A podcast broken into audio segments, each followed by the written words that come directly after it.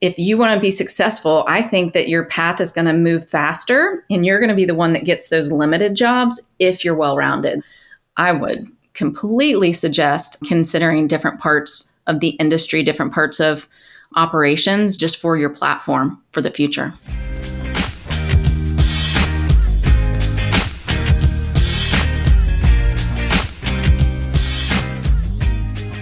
Let's talk about the photos and the renderings that you use on your property website.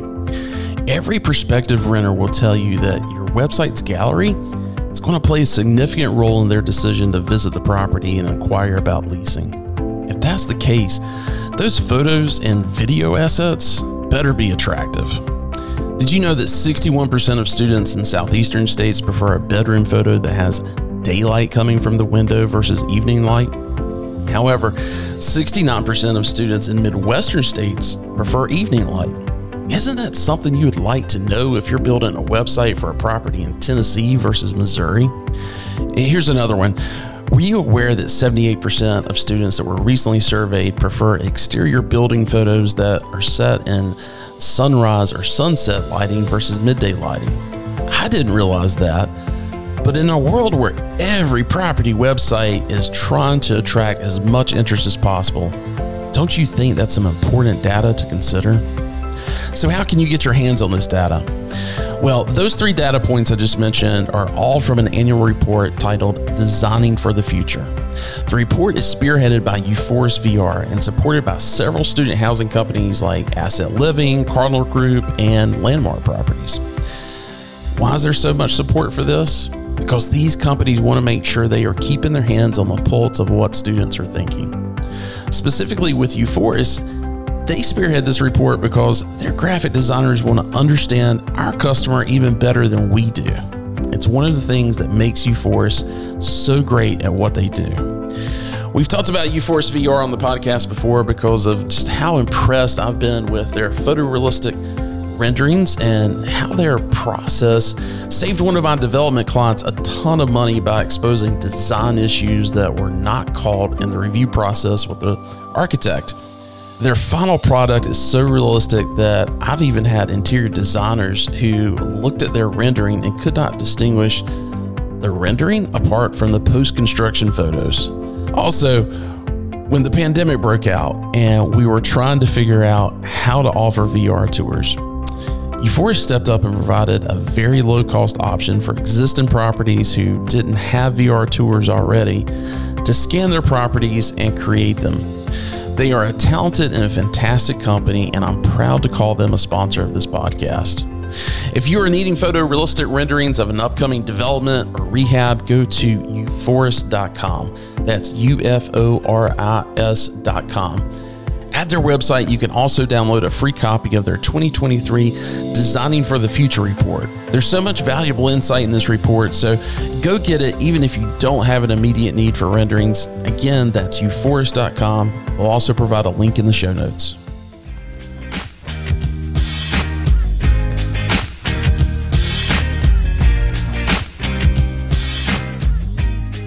Hello, everyone, and welcome to the Student Housing Insight Podcast, where we are putting you in touch with the people who bring student housing to life. I'm your host, Wesley Dees. I'm also the CEO of Student Housing Insight. If this is your first time catching our podcast, you know what? We're not just a podcast. Student Housing Insight is a platform for off campus housing professionals to network, share ideas, data, and to overall just build a community for those of us who are passionate about this sector. So, to stay in the loop on all that we offer, make sure you go to studenthousinginsight.com and you can see what we are up to. We also host the industry's monthly webinar called Shop Talk. Uh, to be notified when those webinars are taking place, just go to shoptalk.info and click on the register for web meeting button that's on the homepage. All right, guys, so let's get into today's episode. We've got another installment of our Profiles in Student Housing series where I sit down with an industry veteran and dive into how they ended up building their career in student housing, what challenges they see for the industry, and what advice they have for others who may be considering a career in student housing. Our guest for this episode is Jessica Nix. She is the Chief Marketing Officer for Campus Life and Style. CLS at the end of December of 2022 was the 11th largest student housing manager in the U.S. with nearly 30,000 beds under management and based on some of the news that I've seen since December, I'm sure they've certainly surpassed that number in the past five months. CLS has really kind of amazed me in the way that they were established and have just grown over the past eight years. We've had their CEO, Jim Shoulders, on the From the Top episode that we did back in 2022. And we recently had their Chief Operating Officer, Dan Shopey, on our Future of Student Housing episode that we did back in April. So, you know, after getting to know those guys, it was very evident that a lot of the DNA that makes up uh, CLS's culture, it also comes from Jessica Nix. So, as I kind of began understanding her background, I was very intrigued. We're basically the same age. I started college in 95, she started in 96. Uh, we both went to schools in the southeast that were similar in size and saw a lot of off-campus student housing being introduced while we were there and shortly after graduation. And we've both stayed in this industry since college. How have we not worked together at some point? Uh, we haven't even been part of a transaction from what I can recall.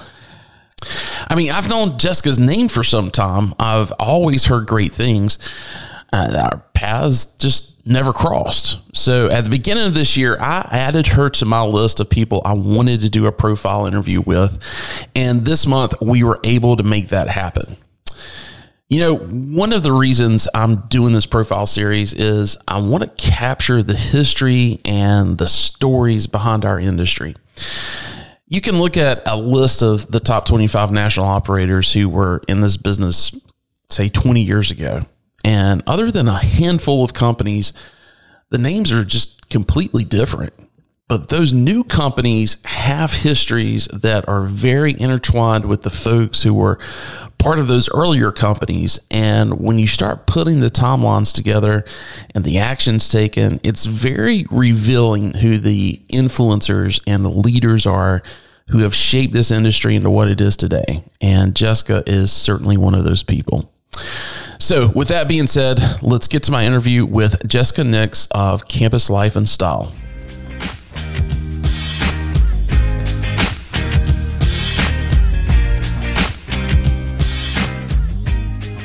Jessica, thanks for joining the podcast. Absolutely. Thanks for having me. Well, it's, you know, we were at Apartmentalize earlier this month and had a good chance to catch up with you. Both of us weren't attending Apartmentalize, but we were both in Atlanta at the same time. And leading up to that, you and I had a couple of discussions, but your story is so interesting to me. And I just wanted to make sure that we had a chance to get it on the podcast at some point in time. So thanks so much for doing this. No problem. I am a child of the industry from, you know, before college was out and I'm still doing it now. So this is, I am the product of student housing. I, you know, I cannot figure out how both of us have been in it this long and we haven't worked as coworkers. We haven't, I'm sure we've probably been in the same market at the same time. Absolutely. But how we have not ran into each other and worked with each other either on a transaction or actually as coworkers. I have no idea. I know it's crazy. I think I truly believe this that there's the six degrees of separation for anybody in this world, but not for student housing. It is a maximum of one degree of separation. If you don't know that person, you just haven't met them yet. Yeah, it's so they're somewhere. so incestuous. Well, hey, let's just really kind of start with your origin story. You know, where did you grow up? You're obviously in Atlanta now, but what's what's that story and how did that really kind of intersect with your student housing journey? Okay. My origin story. So, grew up in metro Atlanta. Everybody says Atlanta, but not many people actually live in Atlanta. And born and raised, I ended up going to Georgia Southern, three and a half hours away. Not too close to mom and dad, not too far, just right And I was studying a degree in public relations. I, I got my degree out there. My dorm roommate found discovered this program with a university where she could get free rent if she was the ambassador for that mm-hmm. property. And you can imagine back then, this is, you know, the late 1990s. It was the beginning, maybe not the exact beginning, but near the beginning where you're starting to have these, you know, the boom of all these private developers coming in and, and building off campus.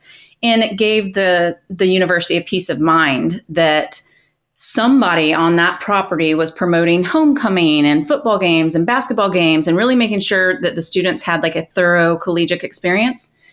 All that being said, all I heard was free rent. And I'm like, yeah. tell me about it. Tell me about it. So at that time, there was this new property being built and it was just everything. Everybody's talking about it. It's this big multi-building property. It has a clubhouse. It even had tennis courts. I mean, who has tennis courts these days? But um, it was a big deal. You have to, you have to. I know is 99, 98. So I went through the program and I actually was selected. The university didn't pay me, but they had to select me to pass me off to then the property manager. And then he or she could pick who they wanted. So I made it through the screening process and then I was lucky enough to be plucked out of the pile. And I didn't start until move in day in 1999 but that was me. That was me trying to get free rent. I worked my way through college. That was me just trying to get by. And then quickly thereafter, and the move in at that property is just a whole nother story. I mean, thank goodness it rained just to give us a breather from all the problems that were happening. I don't even think we had siding on all of the buildings, but we're like, nope, we're moving you in. Um, but shortly thereafter, I was hired in addition to being the school ambassador is a leasing agent and then a leasing manager and then an assistant manager. And that all happened in about nine months. And then I was fortunate enough to go to corporate in Atlanta. So it was gotcha. close to home. It wasn't exactly home, but I stayed in Georgia. So that would have been with Place? Yes, Place Properties. They were on a tear. Then Cecil Phillips, and we'll talk about him more, but he was an international attorney by trade. He had worked as an assistant to Governor Busbee in Georgia. Mm-hmm. And he definitely could see that budgets were shrinking for the universities and they were getting tighter. And yet you had this huge surge of the baby boomers' children coming to college. He could see it. He could see it in the state of Georgia. And it's really the catalyst for our success and what's happened in our industry. And he was able to get international funds or international investors and as a developer start building student housing primarily in the southeast so when they built statesboro place which was the property i was hired at it was probably only his second or third year of that prototype and so once i kind of graduated out of statesboro place and i elevated up and i started helping marketing lease multiple properties if you see one, you've seen them all. They're all identical. He's stamping them out. So, oh, yeah. Troy, yeah, Troy, Alabama, Murray, Kentucky, Martin, Tennessee. Don't ever go to Martin, Tennessee.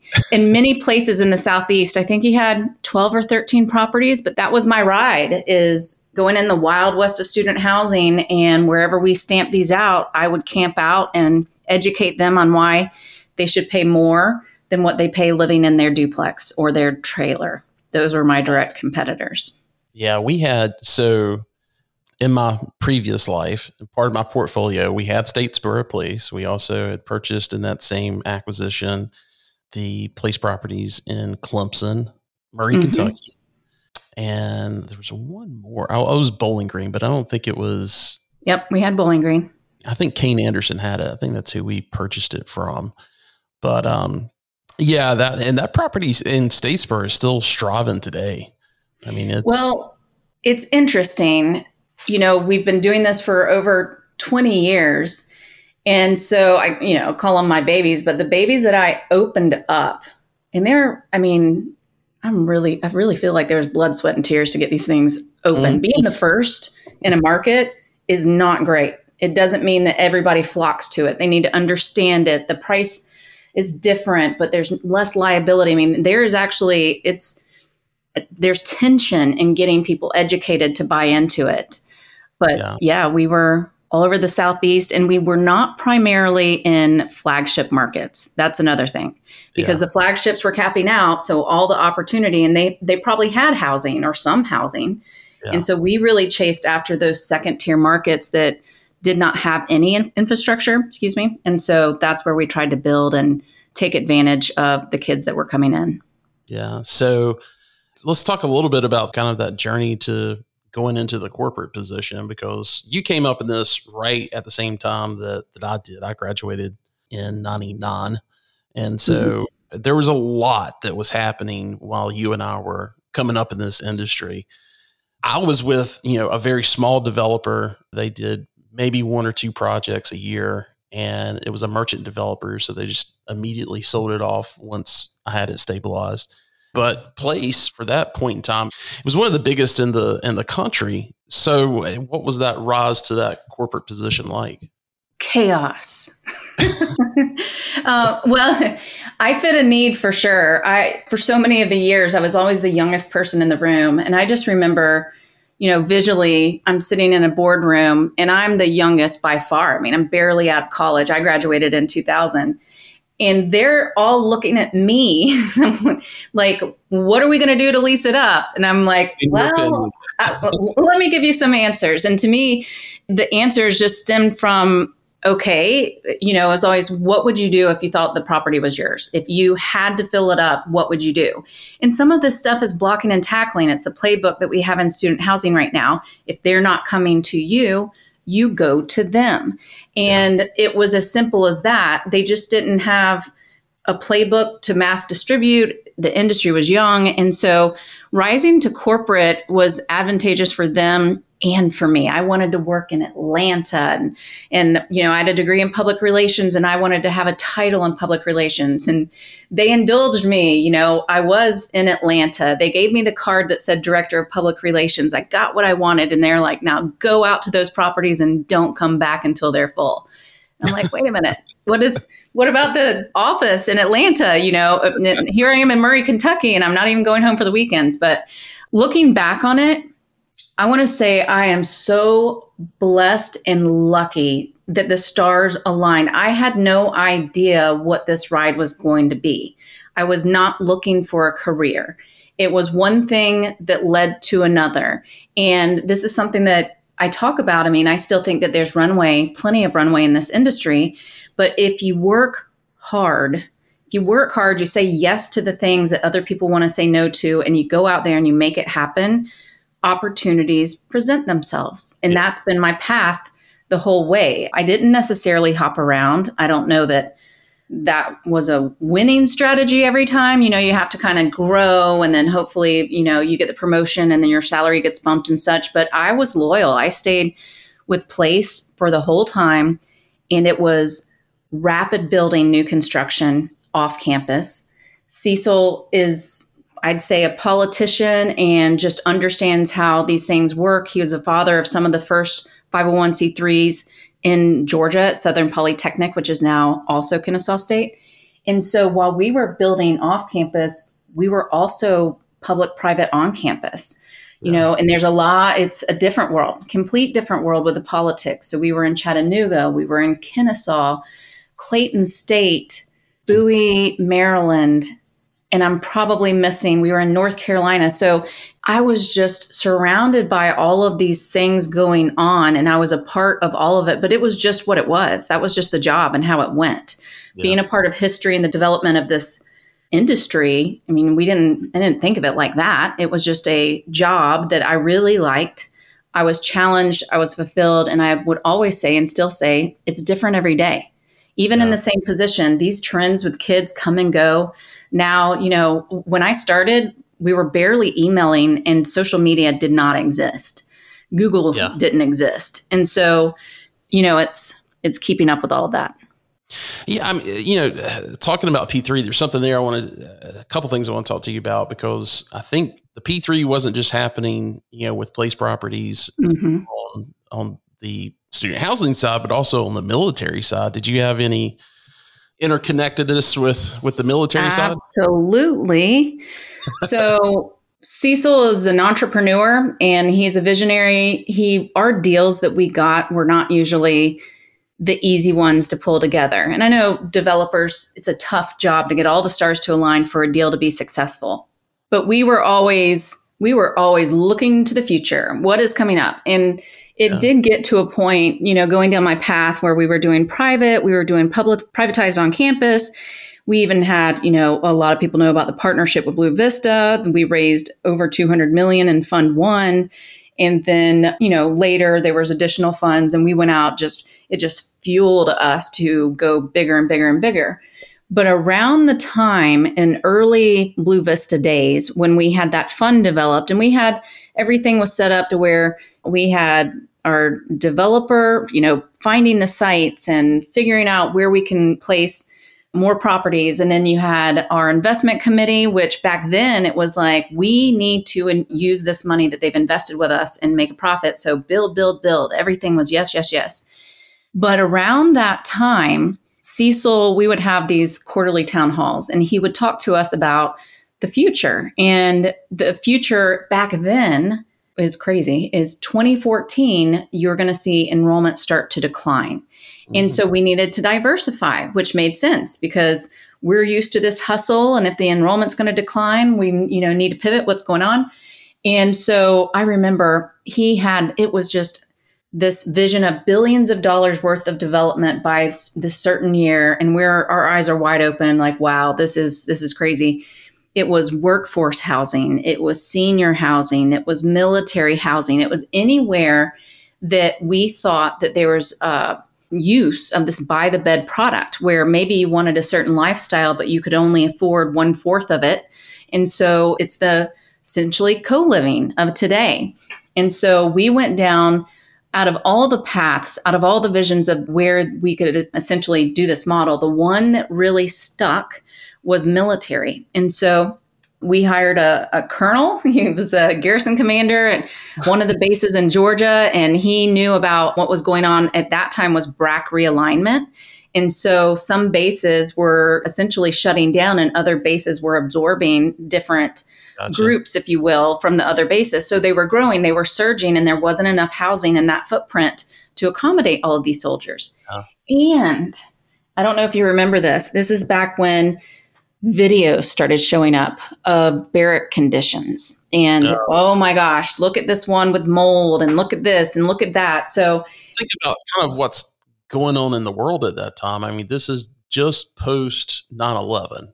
Mm-hmm. And the military was the prod of this entire country. You're right. And absolutely.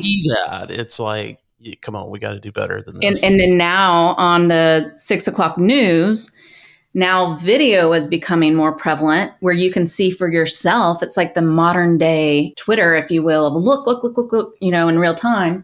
So we thought we were really onto something. And so we built in Killeen, Texas, El Paso, Texas, Fort Campbell in Clarksville, Tennessee, Prince George, Independence Place, Prince George. You said Clarksville. So was there ever a situation where you ended up with both a military project and a student housing project in the same market?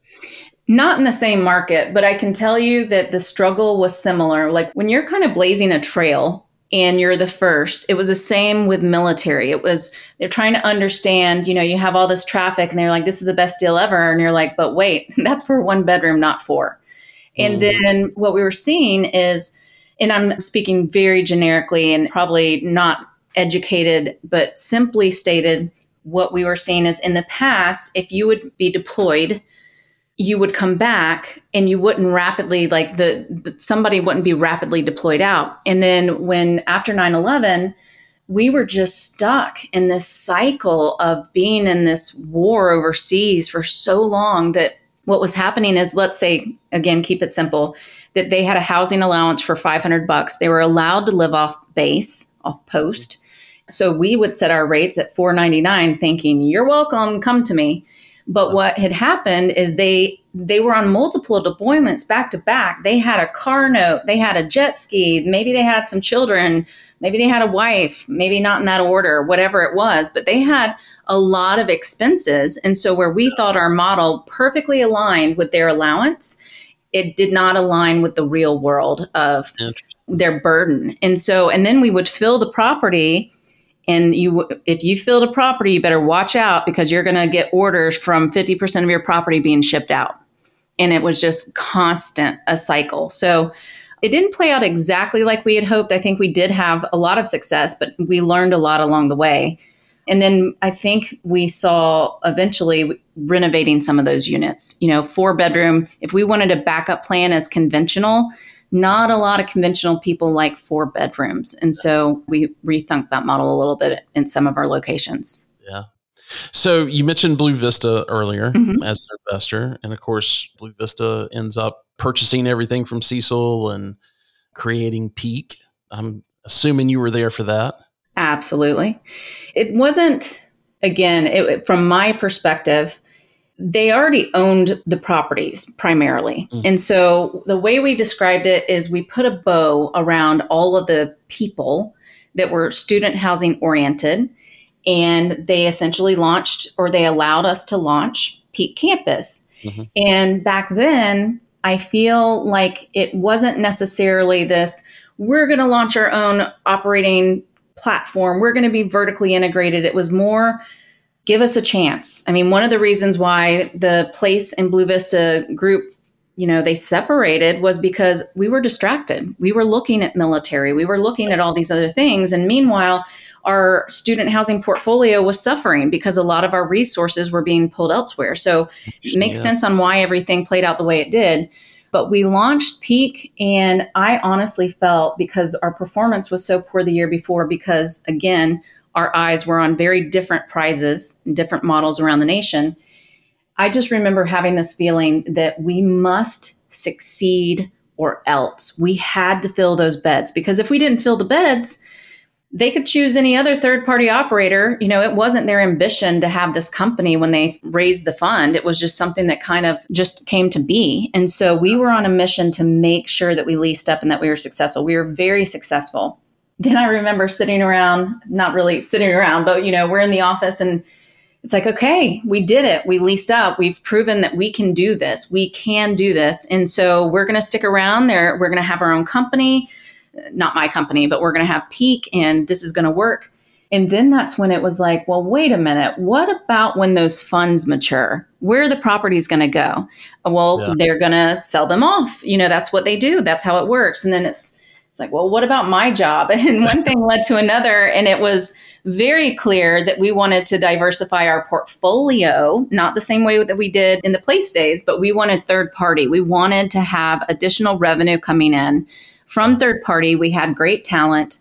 And ultimately, it was a win for everybody because it at least gave me peace of mind that even if they started to sell off fund one or whichever funds they had, that we still had properties to operate, we still had jobs. So for the three years after that first year peak, we just went gung ho with third party business development. I think we had maybe three or four different ownership entities, Blue Vista being one, some public private relationships in the beginning of peak. And if I remember correctly, by the time, at least for the next three years, by the end of that, we were up to like 21 different ownership entities. So we oh, were wow. passionate about diversifying the portfolio to make sure that we had stability. We had properties yeah. that needed to be run. Yeah. Peak has been one of the best ones to do that. I, third party is, it's tough, especially when you're managing your own stuff because you feel like you're serving two masters, and we all know that's not easy. That's one thing I'll I'll certainly you know tip my hat to both Peak and Blue Vista. Obviously, I wasn't there necessarily to see the sausage get made, but right. I felt like you guys did a fantastic job of kind of making that switch of being solely owner managed to doing third party. There were not a lot of folks that were doing it at that time. Right. I think even Third party, you do have many masters because whether or not they have one deal or a portfolio, their baby is the most important thing on their mind. Yeah. And it makes sense. And there is the balance of being fair and equal and trying to make everybody happy, drive performance for everybody. It doesn't matter if you're owned or if you're third party. But the reality of things, even when you're in an ownership relationship, like where you own and operate, there's always multiple masters, whether you JV with somebody or if it's a foundation or a university representative for public private.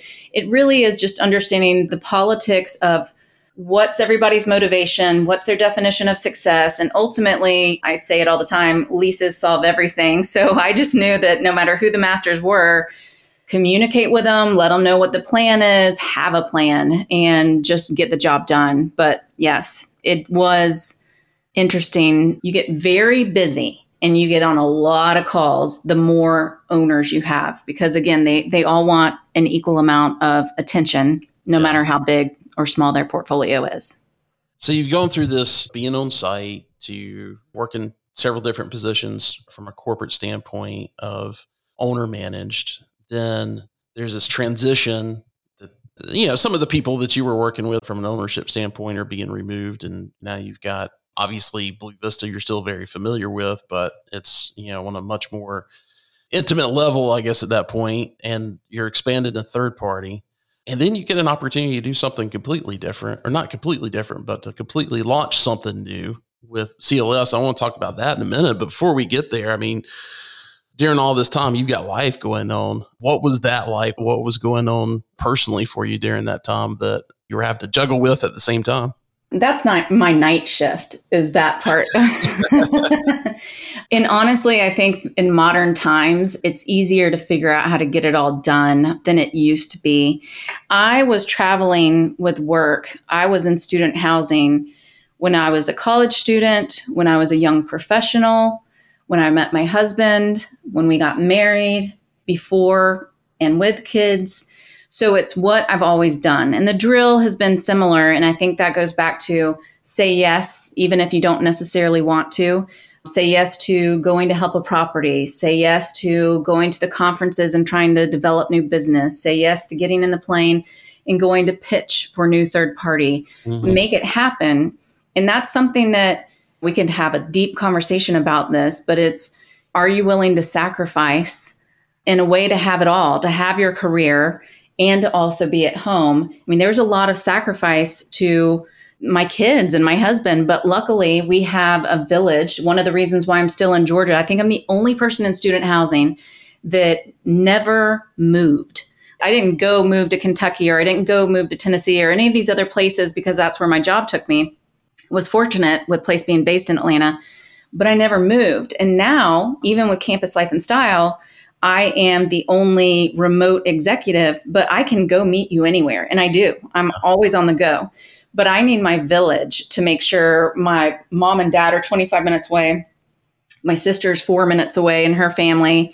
We have friends and family all around. So I don't know who's going to be raising my kids for the three weeks I'm traveling next week, but I'll figure it out. And it's likely going to be somebody that I'm either related to or close to it. So it's just this kind of village approach to survival and love my kids. I think that after peak, for almost two years, I had my own consulting business where I was working directly with these owners. I had so many relationships where I could go and work with them directly, but they didn't need me as a full time employee. They needed just a certain scope, if you will. So if they had distressed assets.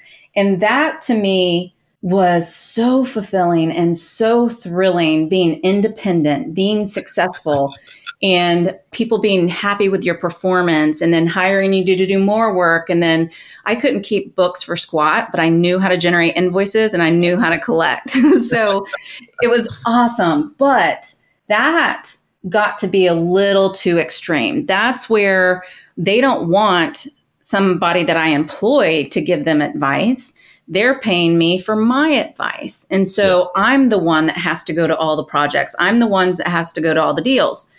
And as I'm meeting new owners and, and the industry is so small, I had so many people that called me or reached out on LinkedIn. Oh my gosh, I, I hear you're doing this and my owner really needs help with that. Please, you know, meet him. So many people reaching out to me. It was just, it was awesome. And one day it was Ashley Lackey. She and I worked together at Peak, and then she had been in the industry she reaches out to me and she's like, I have an owner and you need to meet him. He likes to bring in third parties to support his properties if they need help with marketing or leasing.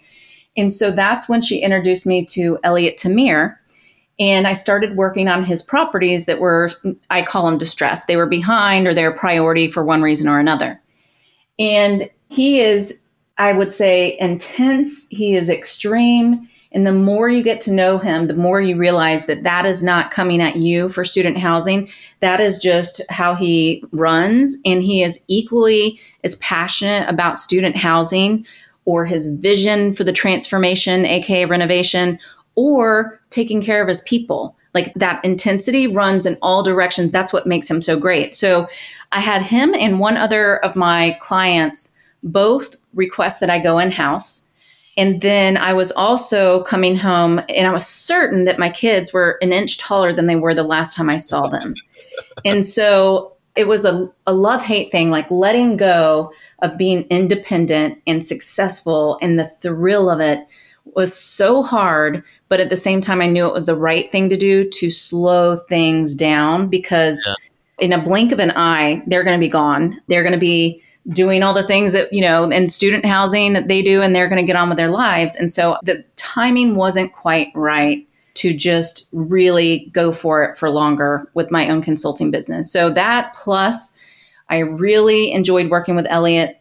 And then here's what happens he flies me up to New York, and I think, great, I did a good job with his properties. He's going to sign me up for more work. I'm going to get work in the fall. You know, yay, yay, yay. I'm going to have another invoice to create. Love that. And instead, he tells me we don't want to do third party anymore. We have a vision, we have expectations. They were up to about 15 deals, so they had the bulk that they needed. He's yeah. like, I'm launching my own operating platform. It's top secret but I'd like for you to consider to come in house with us and for you to meet these people that I've pulled together. And so that was exciting. I was in on a secret and it, you know, could be more business. I don't know. So I fly to Texas and I remember meeting at a hotel and I didn't know what I was walking into. But the beautiful thing is like there's no stress because if it didn't work out, it didn't work out. I still had my consulting business. It's great.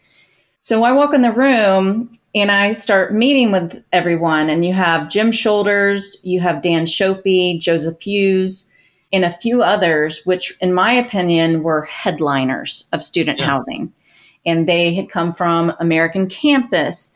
And that was great and all. But this is just one of the reasons why I absolutely love where I am. I love working with Jim is you know that feeling when you have a conversation with somebody in student housing and you're like, oh, you speak my language, like you've walked a day in my shoes. Yeah. And then it's like you could go on and talk shop forever. Exactly. All of those people had walked a day in the shoes. They had done student housing. Jim, I always crack the joke that I thought I invented student housing. It turns out Jim was doing it for 10 years before me. So when you have an understanding in that room that you understand the real world, you've lived to see some things, you know the pros and cons of certain things, it is just so refreshing that it's this language that you share that makes you so efficient in working together. So, fortunately, they liked me enough to bring me on, and it just it was exciting. It was exciting enough that I was willing to close my books and go in house. And then looking back, I don't regret it. It was a great decision. And that was the beginning. I was the marketing and leasing piece of Campus Life and Style. And then we launched in January. They had three different third party owners over their portfolio. And I remember I used to go to Texas and they'd have these charts of we're going to take them down two at a time, two properties at a time, this day and then that day and then this week and that week. And then nobody none of the third party operators like that idea. Either we're going to run them or we're not. And so instead, I think it was maybe January 3rd or 4th, someday like that. They said, no, if you want them, take them. So we took down 15 properties in one day and we did a really oh. good job with it. And that was the beginning. That was the first day of Campus Life and Style. Yeah, I, I kind of see that from both ends, but you know, you're launching something new. Uh, this group's been a partner for however many years from a management standpoint I don't know. It's a tough situation, I guess. Yes. I'm sure with anything, there's reasons why behind the scenes.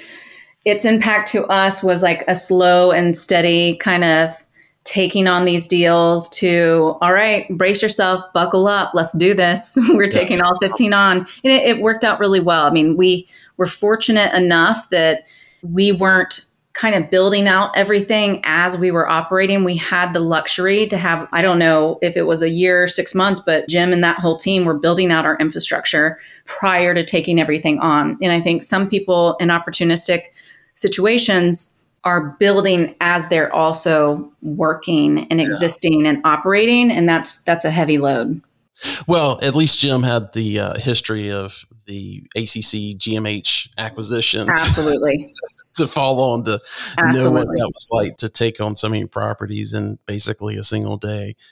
So, uh, you know, that brings us up to current time. I mean, tell us what's happening at CLS these days. You guys are now, you know, doing a lot of third party yourself. We are. What's happening there? Everything. You know, some of it is nostalgic, growing up with place and the evolution and just growth. It is so rewarding to start with something small and, and strategically plan and grow and be successful that your plan is working. And we did launch third party. We were first owner operator and Vesper Holdings out of New York is our real estate entity. They're the ones that acquire. We don't develop, not yet, maybe one day. And we weren't growing as fast as our ambitions, you know, as we wanted to. And we have some really good people on our team. And you know how it goes. We need to provide opportunities for them to grow and be fulfilled and pursue their career path. And so we did not want to lose, I feel like, some of our core people, core to the culture. And we wanted to just create opportunity. And so we talked to Elliot and Isaac, his partner at Vesper Holdings, that this is what we want to do. I know this sounds crazy, but we need to be allowed to treat all properties equally. Mm-hmm. And we need them to know that we do have properties that we own, but what we'll do instead of treating one with preference over the other, and this is our mantra and we live by it, is we want to treat all of them the same, all of them as if we own them. And we want to focus on real estate value, value generation for all of your properties. So when we come to you with maybe something that's out of budget or maybe something that's a unique situation, we're not just throwing it at you because we didn't think about it. We've already thought through its impact, the value of your real estate, and this is why we're approaching you with it, whether it's good or bad. Yeah. That was the start of third party. Now, compared to back at peak, we were on airplanes, we were going in all different directions trying to get in front of people for business development. And we launched third party in November 2019. I say it like that because if you're following me, COVID starts getting like it starts really showing up in December of that year. And then the whole world shuts down. But we still picked up 10 deals that year. And not because of COVID, it was just lifting them with just consistent operations and consistent execution on plans we did really well. And so from there, we continued on this path where we had a great case study, a great track record. And we just started the hustle. We're going to conferences. We're letting people know that we are open for third party business. We did tell people before that we were not. We were only doing operating owned assets. So that brings us to today. We're in growth mode. We're staffed for growth mode. It's a different burden than just being consistent, stabilized, and operating these same assets. And while we're always looking to acquire different deals, always looking for more third party, we're doing, I think, what what we should be doing right now. And there's a lot of headlines out there, and we're really trying to strategically modernize our platforms. AI is a hot buzzword. Where can we use it? What can be done? We've partnered with Meet Elise. We have other conversations going on with other vendors that stack with Meet Elise. So it's not, that's just from my world with marketing and leasing. It's not just that artificial intelligent agent to answer the simple questions, we're trying to push her farther. Where can she take us? And that's what I'm focused on in my department, but we're doing that across all departments. How does it affect facilities? How does it affect accounting and collections and all these other things? So we're trying to modernize ourselves. And then a lot of people for years, this isn't new, but optimizing revenue. And we have a program called RevOps that we're developing. It's proprietary and we're building our own program just because we feel that there's other revenue management systems out there that don't fit exactly what we want to do to maximize revenue. So that's something that is being developed internally right now. So, so we're get, won't get named in a lawsuit when somebody. oh, I know, right? No, we're no, we're going to do it our way. It's okay. Yeah, but that's we're modernizing platforms where we see everybody's talking about this at conferences centralization and how do you feel about it and and i think there's a lot of us that feel the same way is i can appreciate adopting some of these ideas that makes sense but we really push on hospitality, like not even customer service, hospitality, yeah. anticipating needs, not just serving needs, two needs or four needs. So I need people there. I mean, every it's one thing if we're talking about marketing and leasing, but what about the 500 kids that are living with you? How yeah. do you cater to them? And, and, so we are adopting some things to be more efficient. I think that's what centralization, leveraging AI in a lot of the bottom line is let's be more efficient. Yeah. But it doesn't necessarily mean that it's going to overtake the property and now only one person is needed to run the property. We all know that's not going to happen. We need to maintain them, we need to serve. There's just this human element to what we do that's never going to go away. So we're we're trying to find the balance. Yeah. I had a conversation this morning with with someone on on AI and, and you know how that can make things more efficient for us and uh, that's a perfect kind of transition as we're talking about the future to the next question I wanted to ask you which is what are some of the biggest challenges you think are facing the industry over the next call it 5 years 10 years I don't know that what I have to say is novel. I, I go to interface and all the major conferences and i feel like we all share conversations and then by the end the big people on stage are saying the same things. You know remember i i thought that enrollment was going to decline in 2014 that's what cecil mm-hmm. said and you know i didn't know what the future held. At that point in time it's like let's have a, a wild great ride until then. And there's just so much that has happened. If covid didn't happen it was a nice clean you could see the domestic population is shrinking but the internationals are coming in. And then, you know, when Trump is president, now the internationals can't get in. The visa situation's complicated. And then COVID, uh, we're shutting down borders, countries are shutting down. And then now look at us. It's like my reward after over 20 years is this post COVID golden little enrollment boom where we have some people that held back. So it's enrollment plus whatever percent it ended up being. And that's beautiful. And we, you know, again, talking at the conferences, well, what are we going to do with rental rate growth for year two of this great opportunity? So, so we're going to ride that ride, but it's not going to last forever because yeah. I think that they say after 9-11 people didn't have families as large as they did i mean the, the population of people going to college is going to shrink for us and we need to i hope and pray that we can backfill with international students. I've seen we're still not at full speed with the Chinese students. They're still not at the numbers that we saw before COVID. But then now we're seeing more Indian students, students from India, but they're different. They have different sensitivities and some, you know, have more disposable income than the other. So I'm hopeful that we can get past this glorious COVID enrollment surge and still survive with the enrollment that we have. And then I think we're going to continue to see what is happening already. We've already seen it. On any given campus, you have core that's thriving, and then you have some of them that are not core, convert back to multifamily or convert to multifamily. That's one thing. And then we're seeing that there's the haves and the have nots with colleges. We see some colleges, the sun is shining, you know, University of Kentucky in that freshman class, you know, beautiful.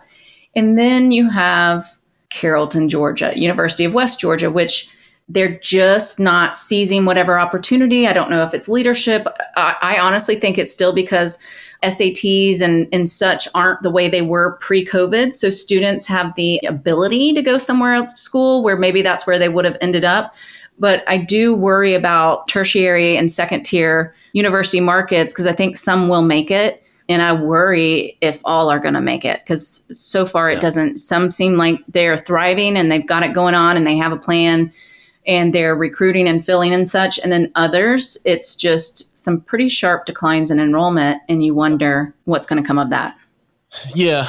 Not everybody's been able to enjoy the boom that's been happening over the past two cycles because, you know, a lot of the tier three, tier two schools have dropped in enrollment and so those properties are, are obviously hurting. But You're totally right about we've got to lean on international students to make up that gap. And I think there's a lot of things from you know, obviously a political standpoint that's going to play into that. I think a lot of it has to do with if you look over the past two years at which countries have grown with receiving international students. It's now I can't remember the name of the country. It's it's not Chile, but it's a it's another South American country, and it has nothing to do with their politics. Mm-hmm. They didn't close down during COVID, and they're one of the cheapest. But on average, here, I think annually you're talking about for an international student close to thirty thousand dollars a year. Mm-hmm. For there, it was seven thousand wow. dollars. So uh, I think there's a big affordability portion to that as well. And and you're right, it is the administration and the leadership of those universities, both at the system level as well as at those individual institutions. I don't know if you saw, and I think the world of this uh, this particular university president, but West Virginia University just made an announcement that they're planning on losing 5,000 more students over wow. the next um, 10 years. You look at that, and then I see other universities that are switching some things up and they're being very tactical, and enrollment's expected to really boost. So it is. I mean, that's the thing is I feel like and I hope university administration they have a strategy. We need them to be successful so that we yeah. have students to serve. And I'm seeing in like the Midwest in addition to the way that the population is out there and the demand shrinking, some of those colleges and universities are very agricultural. And I don't know that that is in vogue with everybody. And so, are the universities even like shedding obsolete programs and keeping up exactly. with modern times? I mean, look at all the opportunities for millennials and Gen Z to have jobs that didn't even exist and it's going to obviously continue. So I'm pro keep up with the times, seize your opportunity as a, a, university. I do think that we all are relieved to see that even though there's opportunities to study online, that there still is an element to classroom education. There's the experience of the four years of growing up and practicing being independent, get yourself to class on time to me, there's just so much more to it than just your education in your college years. And I do think that that's something that won't go away. And it's very American. Which school did you go to? And let's, you know, who's our rival and, and such. So I do think that the core colleges, the flagship colleges, if they want to have stable enrollment, all they have to do is open the gates a little wider. They usually don't, you know, their acceptance rates are such that if they need to open their gates a little wider, they can control. But then you get into these other schools, again, either it's certain flagship, usually second tier, third tier. Man, look at their acceptance rates. if they're already at like 95%, what are they going to do? If, if you can't open the doors any wider. Like your doors are almost completely open. So yeah, just this week I posted something to LinkedIn that came up in the Chronicle uh, for North Carolina and South Carolina residents. Duke University, probably I saw that one of the most expensive universities. If your family income is or household income is less than one hundred fifty thousand dollars, it's tuition free. Yeah, of course, you got to get accepted, right? And that's not a hard school to get into. So I read that and I'm like, that is a really awesome headline.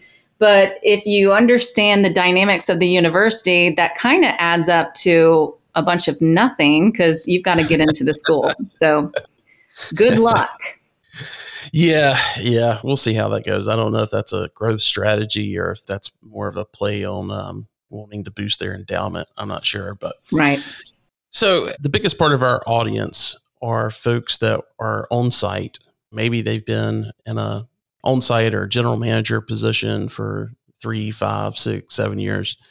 They probably went into it, you know, in college, just like you and I did. And it's been something that kind of they like, but they, you know, they're just really coming to the realization of, okay, is this going to be my career? Do I want to continue to grow my career in this industry? For those that are that are thinking about that, what kind of advice do you have for them? You know, I was talking to Jim Shoulders about this, and I know my path. And I know my strategy was just keep working hard. And I also, along the way, stuck with it. And I had opportunities to go into ops. I remember even like, you know, why are you being so stubborn? Why won't you just consider this? I'm like, no, no, no. Marketing and leasing is my passion. I'm sticking with it. But I think that Jim and Dan Shopey, Gary Dancy, they all are more, they really like have the larger bulk of our employees through the operations. And we agree that this is a niche business. It's almost like you're specializing. And mm-hmm. if you stick with it, there's absolutely a career path. I was comfortable not knowing what the next step was in front of me because it didn't really exist. But I was growing up and things kept evolving. I wasn't doing the same things every day. The portfolio was getting bigger. We were growing the company. So systematically, I was able to rise. But if even if you can't see the next rung in front of you or you don't know the timing of the next rung, you know, I'm assistant manager, I want to be a general manager, I want to grow up to be an area manager, and then I want to grow up to be a regional director. There is absolutely a path.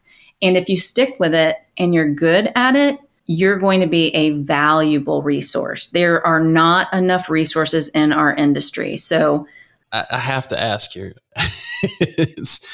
because on the consulting side, I'm always at a site at least a couple times a month. And I'll come across someone who's been in that leasing manager position. And we get into this discussion and they're immediately, oh, I want to travel and help other properties who are struggling. And don't get me wrong, there's a complete need for that. I'm just wondering, what's your thought? Because you did come up through that marketing path is it the best advice to hey double down on that and yeah that should be your next position or is it hey take whatever opportunities in front of you try to become a gm get the well-roundedness of what all property management has to offer what's i i'm very fortunate yes i'm very fortunate that i was stubborn enough to stick to my path but there's only one of my jobs at this position, and there's many others that lead up to it. And even though it's kind of like going back to the very first day at Place, they put public relations on my business card and then they said, now go back to the properties and lease them up. you know? So even though I've always been in marketing and leasing, just growing up with a growing company, you touch so many other things from mm-hmm furniture install. Thank God I didn't hurt myself, but I, whatever I can do to help make sure this opens on time, grab a tool, make it happen, or whatever. But if you are well rounded, even if it's just, what if you don't try to figure out your whole life today? What if you have an end goal and you look at it at one year increments? and what would you do for a year? Would you go into ops and then now you know you're you're fully educated you've done the cycle of one year and now you know some things? Maybe you're like get me out of here get me back to the marketing leasing department or the training department or wherever. But that knowledge is invaluable to the perspective that it gives you. It makes you better no matter what job you have, absolutely better and more valuable because you have perspective. So I would say that it's one thing to be passionate marketing, leasing, training, accounting, whatever it is. It's one thing to be passionate, but if you want to be successful, I think that your path is going to move faster and you're going to be the one that gets those limited jobs if you're well rounded. Yeah. I would completely suggest considering different parts of the industry, different parts of operations just for your platform for the future. Yeah. So, speaking of the future, any plans for yourself or, or CLS over the next 12 months you want to share with us? Yeah, it's been said already. We are in growth mode. And so it is our goal to continue to acquire, continue to grow third party. We're modernizing our platforms. We have a lot of intensive, not even upgrades, but just development internally, whether it's Rev Ops for revenue management or it's us trying to understand what's the best blend of modern vendors, prop tech, AI. I'm just dropping all the buzzwords. But what's the best blend for us? Because again, it's sort of like that that Duke headline. You read all these headlines in student housing business and it makes you scratch your head and then somebody comes at you and should we be centralized and should we be doing this? And I think that everybody has to figure out for themselves what's the best strategy for their business. What is it that you hang your hat on? And ours, like I said, happens to be hospitality. So maybe our blend of how we leverage these vendors is, is slightly different, but we're working through it. We don't want to be bleeding edge, but we want to be cutting edge. So that's something that we are giving a lot of attention to right now. Great, great. Well, Jessica, thanks so much for the time that you spent and, and just kind of sharing your journey. And I know our audience is better for it. And I will make sure to put your LinkedIn information in the show notes so folks can reach out to you if they've got further questions. But thanks so much. No problem. Thank you for having me. And this has been great. Thank you. All right. Take care.